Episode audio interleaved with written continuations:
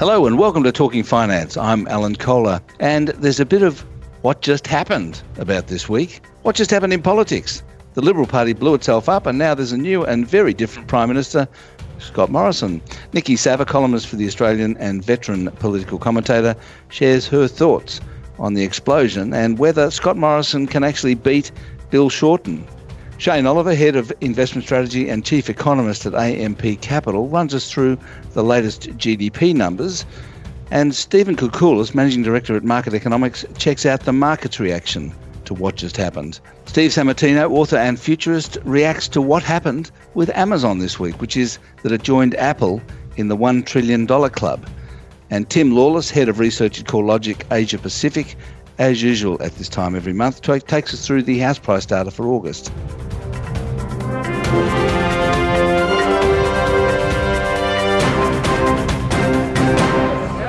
Members on my right will cease interjecting. The Leader of the House will cease interjecting. And now let's hear from Nikki Savva, veteran political commentator, columnist for The Australian, about what's going on and uh, the new Morrison government. Well, Nikki, when the dust all settles, what we've ha- what, what's happened is that um, the Silvertail rich uh, Prime Minister has been replaced by the bloke from Cronulla, who's the Sharks supporter and a Pentecostal Christian, um, who is perhaps more of a populist. Um, isn't that right? Uh, I think that just about uh, sums it up um, on one level. Um, he's gone out of his way uh, to paint himself as, you know, the ordinary bloke from the suburbs with a normal family, uh, still got a mortgage, uh, still in touch with uh, what ordinary folk are thinking, um, which is all very well because um, that makes the contrast with, you know, what. Uh, people thought about Turnbull, or at least those who didn't like uh, Turnbull thought about him, that he was Mr. Harbourside Mansion. He didn't have empathy with um, ordinary people, and and so on. Uh, so, um, but I, I think, uh, like I said this morning, you can overdo the ordinary thing. Um, because no ordinary person um, ends up being prime minister. It just doesn't work that way. Yeah, but and you made the point. you, you, made the point um, that uh, the last bloke who was like that was a suburban solicitor named John Howard. And, and there was nothing really very ordinary about him um, except for uh, his appearance. Um, it's a persona that is cultivated, um, which can work up to a point. Um, people like to think, yes, he is a little bit like me, but they also like to think there's something more to him or her than that. And Morrison has got to prove that bit, and we haven't got to that bit yet. I suppose the bottom line question is do you think that Morrison is eh, eh, remotely capable of beating Bill Shorten at the next election? Look, um, um, I can't say. It is um, anything can happen between now and then, right? But what we know is that two weeks ago, the Liberal Party blew itself up into smithereens, and now he's the bloke who's trying to put the pieces together again. And whether he can manage it or not, I don't know that he has either the authority within the party or um, the strength to be able to do it, and that will be key to it. Um, unity is always the key to success, and if he can't bring the party together, uh, then I don't think they've got um, a chance of a snowflake in hell.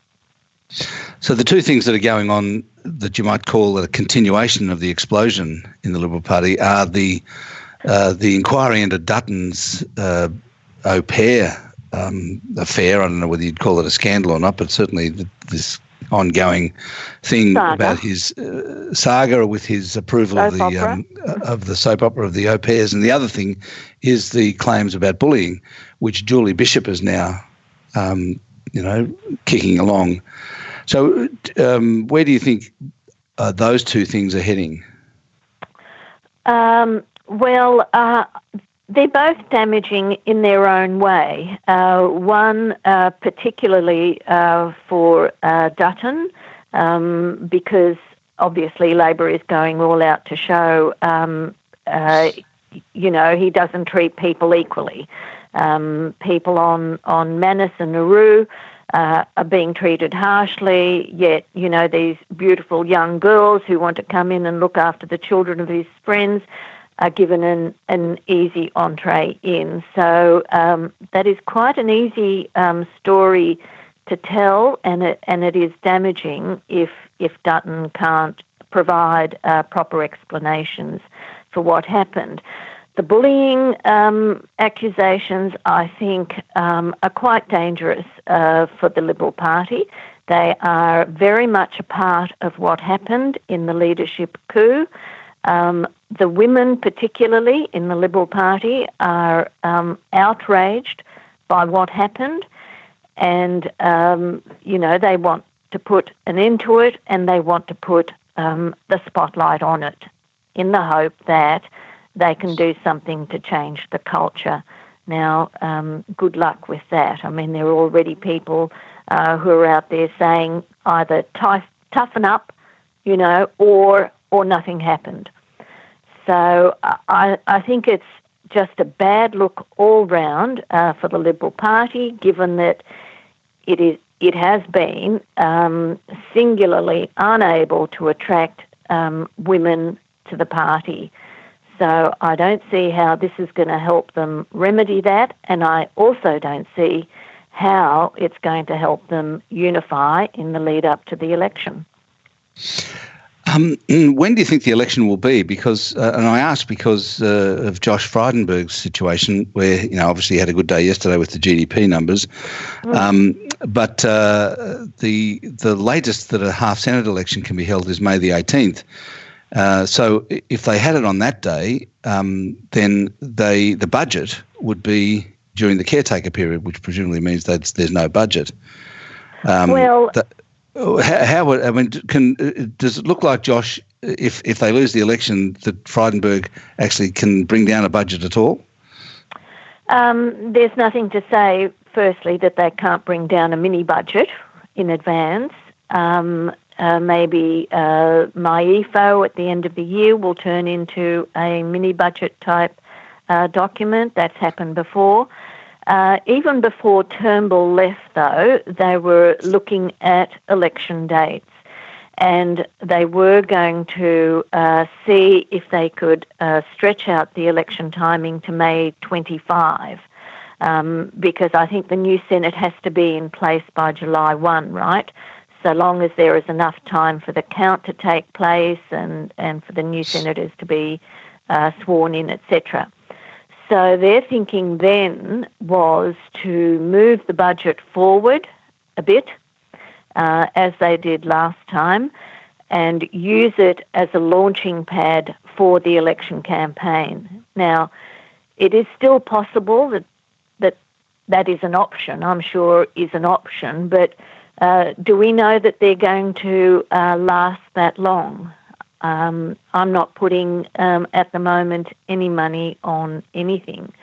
Um, I think there are still questions about Dutton and his um, eligibility to sit in the parliament, which Labor is also firing up again. So uh, let's see where all that goes as well. It could be and they could uh, and they could lose Wentworth as well, I suppose they could lose uh, Wentworth um, quite easily. You know, there's um, a lot of um, good feeling about the change in the deep north, right?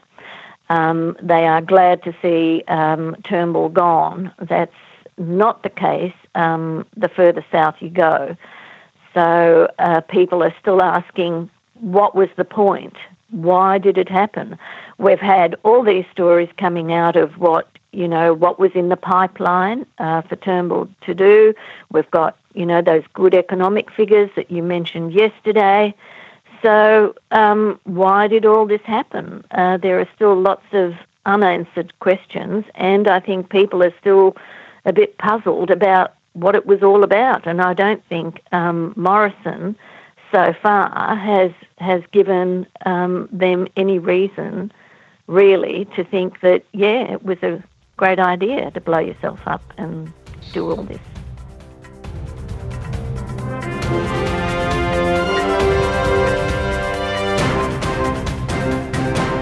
And now to talk about this week's GDP numbers and the economy in general, here's Shane Oliver from AMP Capital. Okay, Shane, the uh, GDP pretty good uh, yesterday, 3.4%, but it was kind of boosted by a decline in the saving rate. Um, uh, what's your overall view of it? Is it uh, is, are we muddling along, or is it fantastic, as Josh Frydenberg says?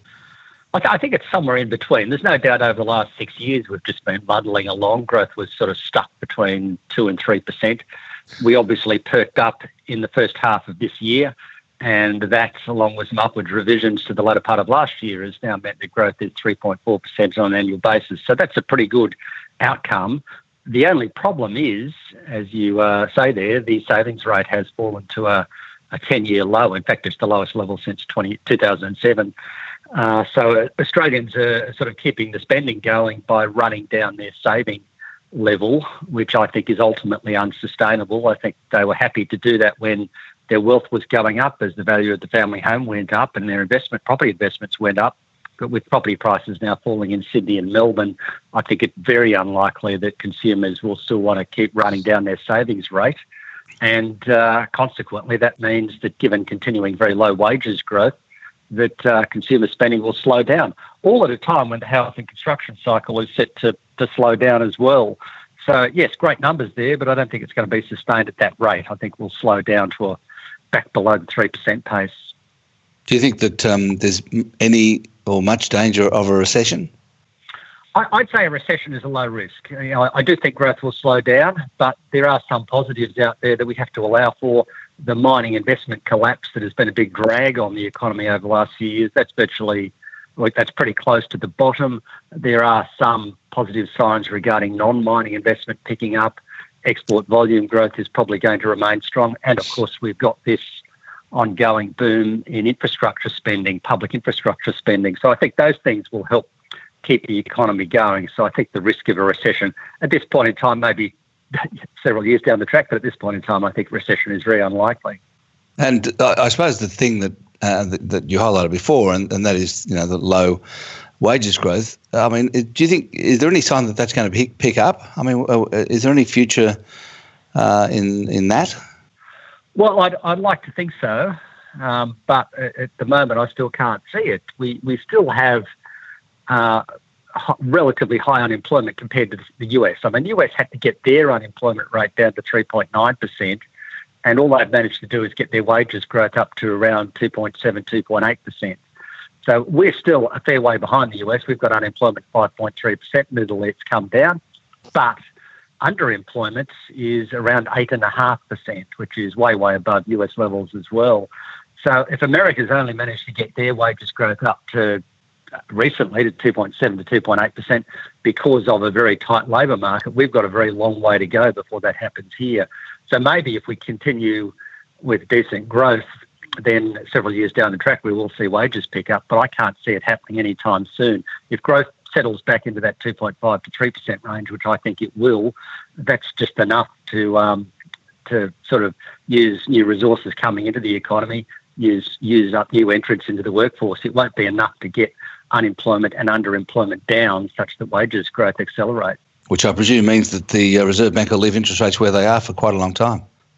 I think rates are going to be on hold out to 2020. Um, and then uh, they'll probably raise rates sometime in the latter part of 2020, but that's a long way away. A lot of things could happen between now and then, but um, and uh, but I, th- I, think you also can't rule out the next move being a cut. I, I don't think the Reserve Bank wants to cut again. I, I, I would hope that they can avoid that, but if this housing uh, price downturn accelerates threatening consumer spending and threatening inflation on the downside, then uh, the Reserve Bank would have to respond to that with another cut in rates. But my base case is no move from the Reserve Bank for at least another couple of years. But, but a reasonable chance of a rate cut? Yeah, there is a chance of a rate cut. I know the Reserve Bank sort of repeats the mantra uh, that uh, the next move is more likely to be up than down, but uh, I, I, I, and that suggests a relatively low probability of a cut, but I, I think the probability of a cut is still significant um, and, and can't be ignored.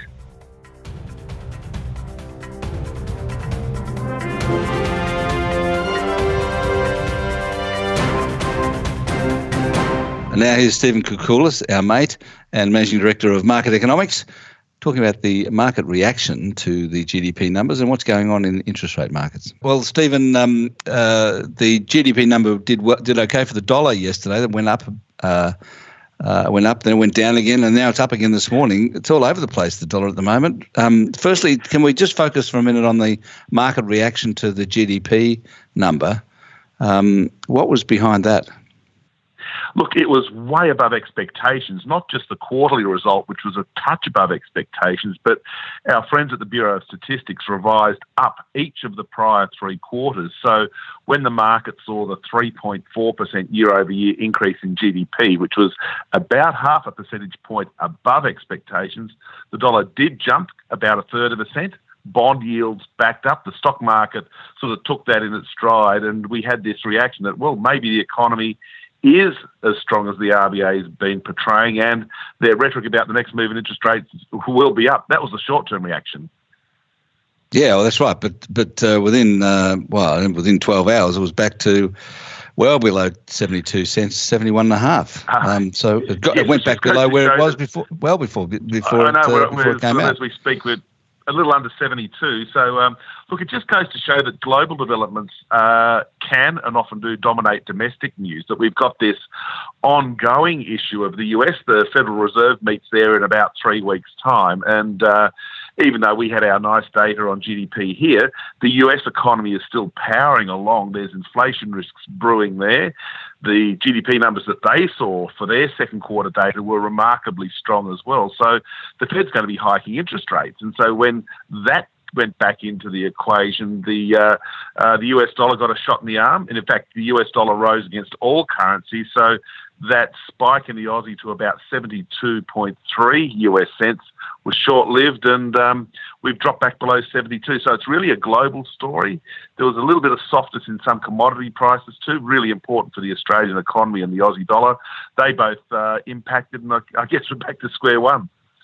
Just looking at the charts this week, it, it, feels like the dollar really wants to fall. The Australian dollar really wants to fall, uh, and you know it keeps getting kind of dragged up a bit by by data.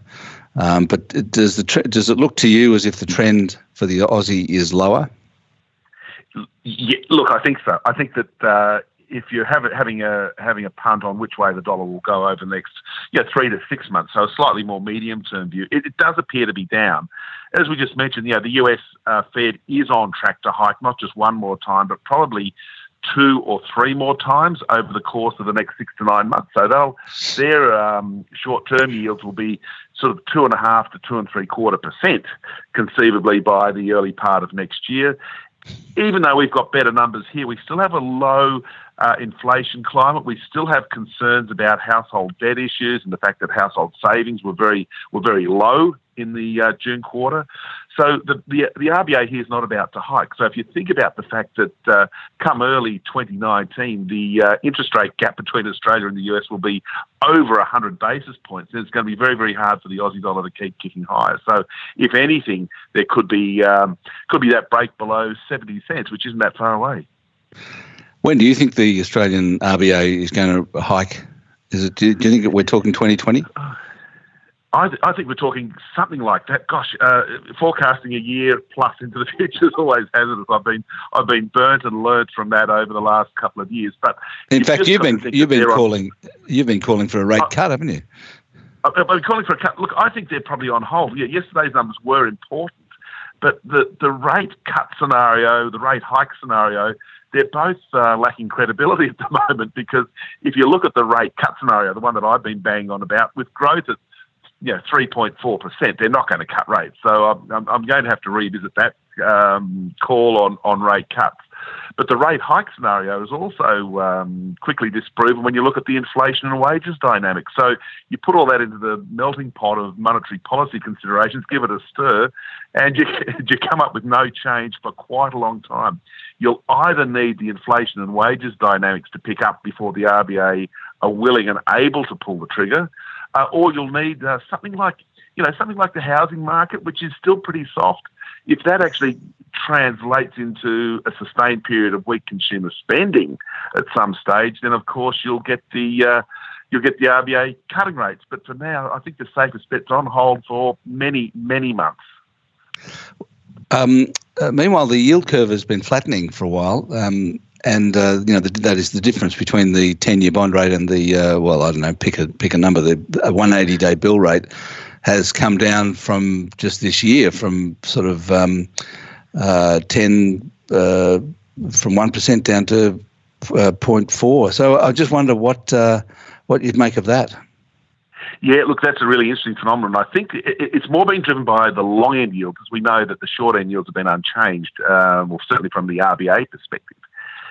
The long end, the 10 year bond, for example, is driven by a couple of pretty basic things. It's driven partly by expectations for rate hikes, and as we said, they've been pushed back and back and back since the start of the year. The other thing that feeds directly into uh, long dated 10 year government bond yields is inflation risk.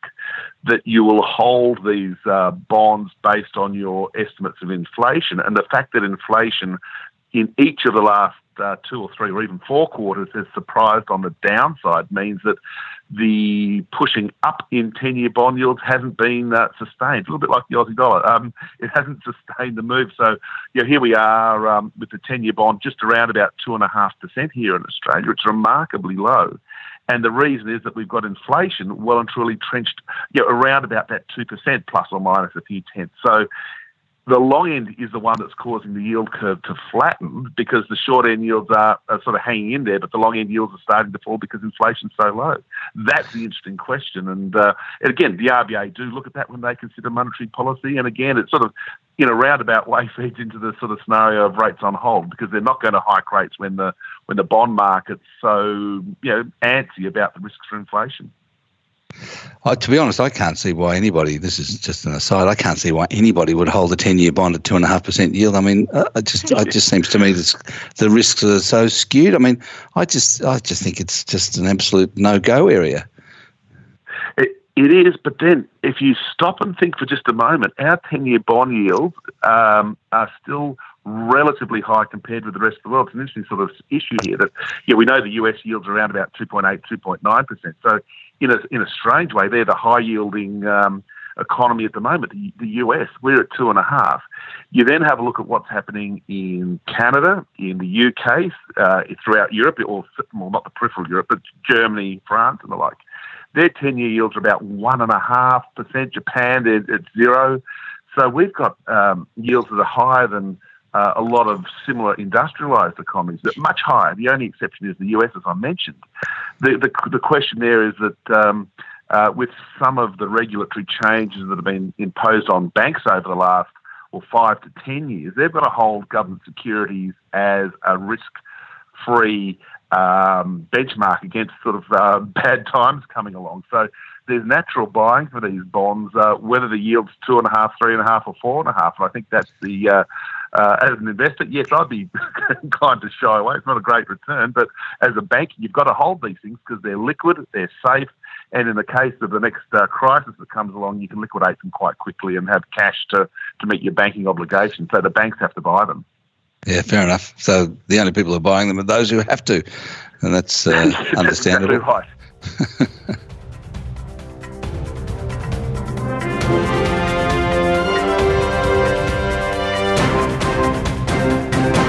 And now let's get Steve Sammartino, futurist and author, on the blower to talk about Amazon and Apple being worth a trillion dollars each. Well, Steve, I noted on the news uh, last night that um, uh, Amazon and Apple are now worth quite a bit more than the entire Australian share market um, uh, at a trillion each.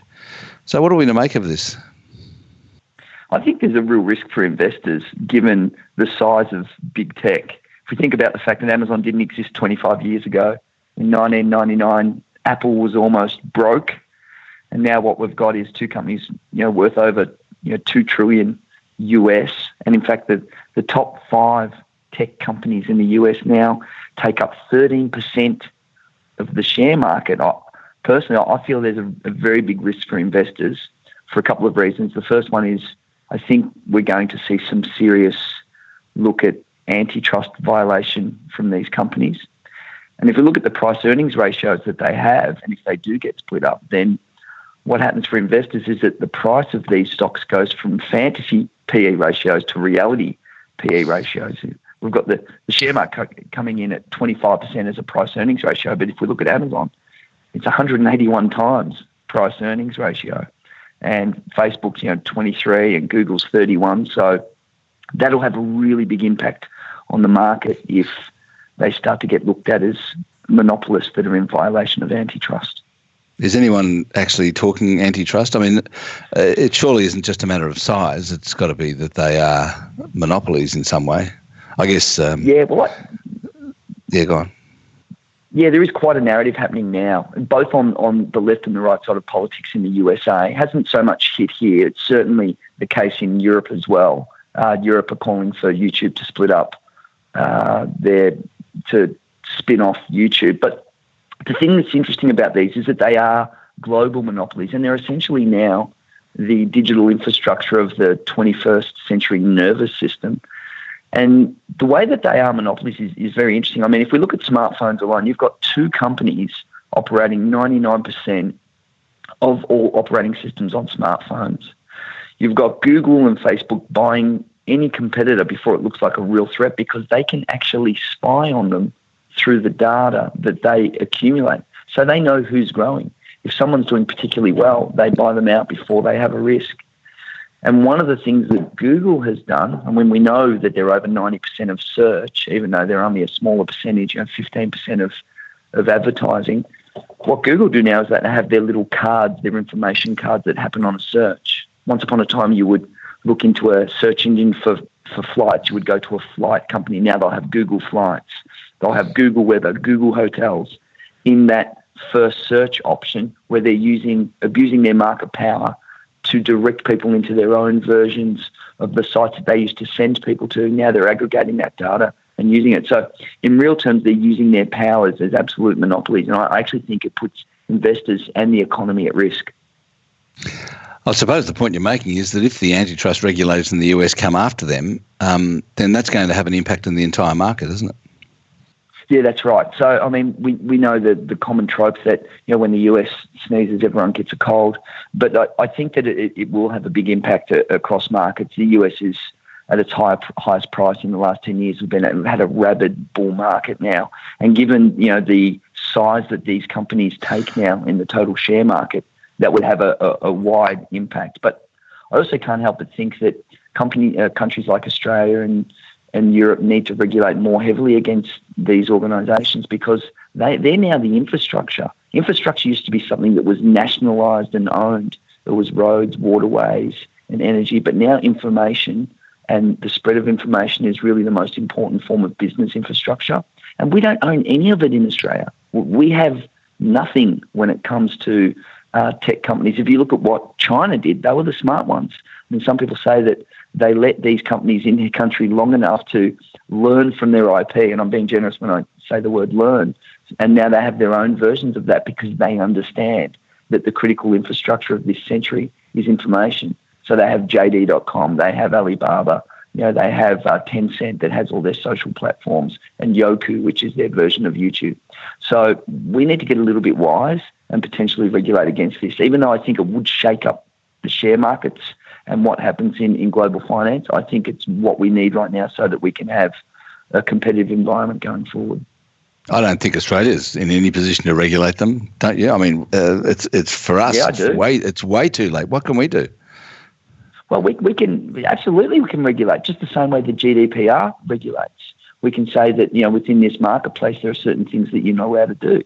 You're not allowed to you know spy on competitors or take data on someone's phone. We could have regulations on our terms and conditions that are more uh, looking at the things that Google and Amazon and Facebook do, so that um, the way they interact with consumers in this market is different. And it might mean that they'll need to have a separate set of code for dealing in this market. But absolutely, we can regulate against it just because they're operating in a different market. It's the same as having food regulation or energy regulation here or, or car regulations on you know, cars having a safety belt. Just because you're from overseas, it doesn't mean you can't regulate against it. And in fact, I suppose, what I, I, I, suppose, I suppose what I meant was the that we can't do what China did, which was to establish their own versions of the same things, basically forcing the uh, companies to hand over the technology.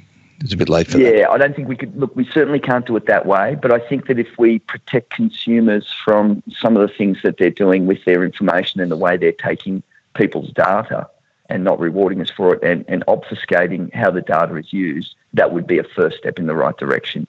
Uh, again, it would be much tougher to to, I, I guess, second the IP and, and create versions of it here at a nationalistic level. That's not something we can do. But to regulate against it, I think would enable a more competitive environment. Because ostensibly, if you want to connect with your consumers, now you almost have no choice but to go through the big tech companies. And we haven't really seen it on a retail impact here. I mean, we're still under 10% of retail happens in e commerce. And potentially, as Amazon builds out an infrastructure, which is what they're doing, they're, they're a global logistics and infrastructure company. they're running more than 10 757 jets themselves at the moment. And their biggest growing source of revenue is for their customers to advertise on Amazon to sell things on Amazon. And if that's not monopolistic behaviour, I, I really don't know what is. Well, and also a third of the value, I think, is uh, is based on their web services, the cloud computing business. And as you say, yeah, uh, that is basically a utility. That's right. It is a utility. In fact, forty-two percent of all internet traffic now goes through Amazon on their web service providers. You know, that's that's very significant. And if Amazon web servers go down, the the internet goes dark. It's almost as if the lights went out. And so, you know, I just think that what we need from a a commercial perspective and an investing perspective is greater knowledge within investing circles and certainly within our government to understand the breadth and the tentacles of these organisations. And, and, and they get away with it uh, because there's a little bit of chicanery in a lot of the stuff they do is it's almost like it's hidden underground, this infrastructure. It's, you know, almost the dark side of the internet that people don't see. And that's because we, we don't have the knowledge. We only see the interface that we have on our laptop or our smartphone, but their tentacles go very deep. And I think you know part of the business narrative needs to be looking at how deep those tentacles go.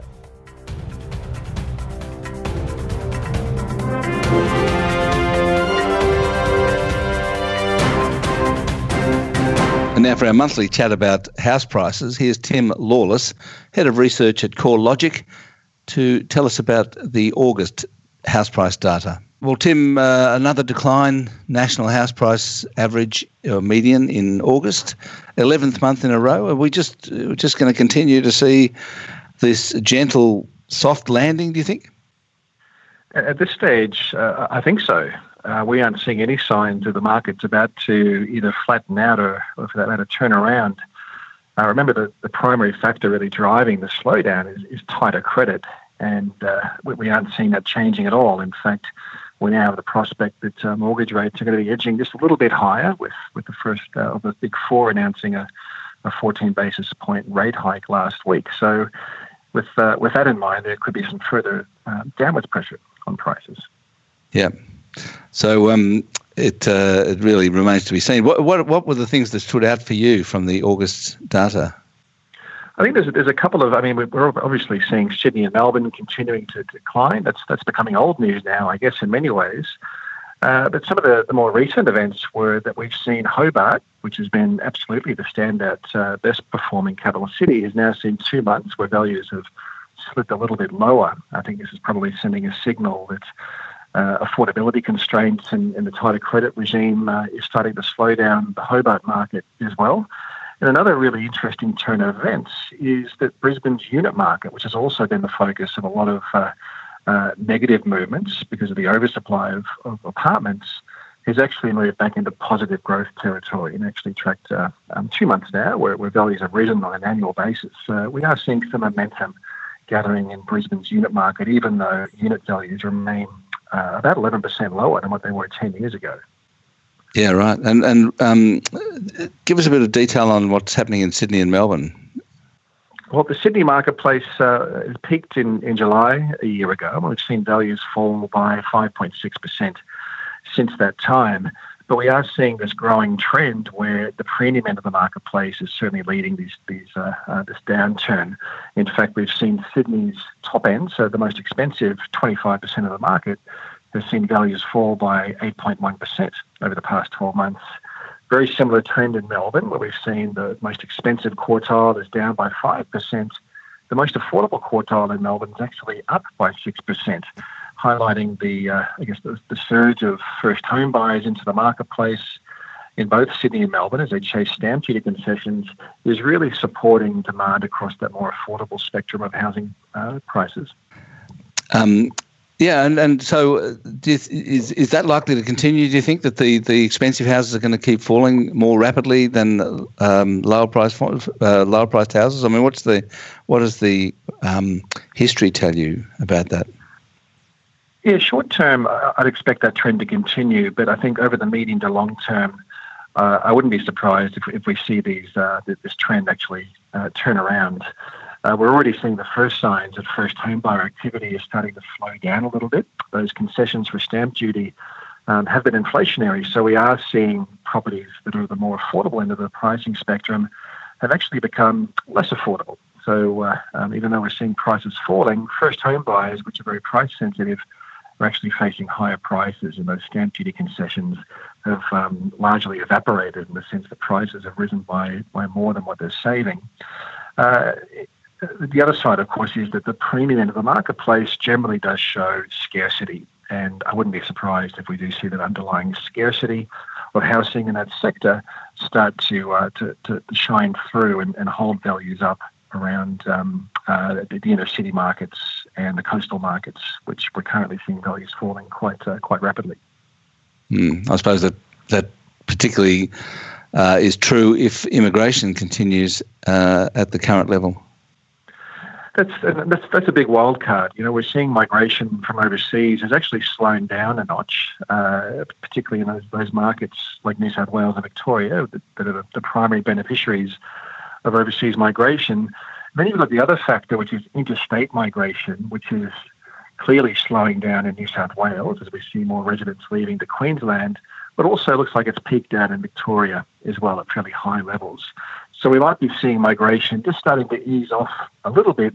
Another factor, just making the whole environment a bit more complex, is that lenders are really scrutinizing borrowers where their debt to income ratio is more than six times. And potentially this could have an impact on, uh, on funding or credit availability for those properties at the higher end of the marketplace.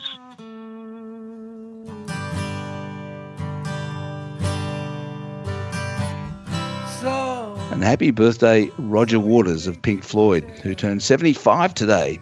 Now, I was always on David Gilmour's side when they split up and had a legal dispute, and I still am. Roger's a bit of a dick, really, but it must be said his lyrics are very fine, and uh, in particular, The Wall, which he wrote entirely, was a very fine double album. But here's uh, one of my favourite songs from Pink Floyd and Roger Waters' pen, Wish You Were Here.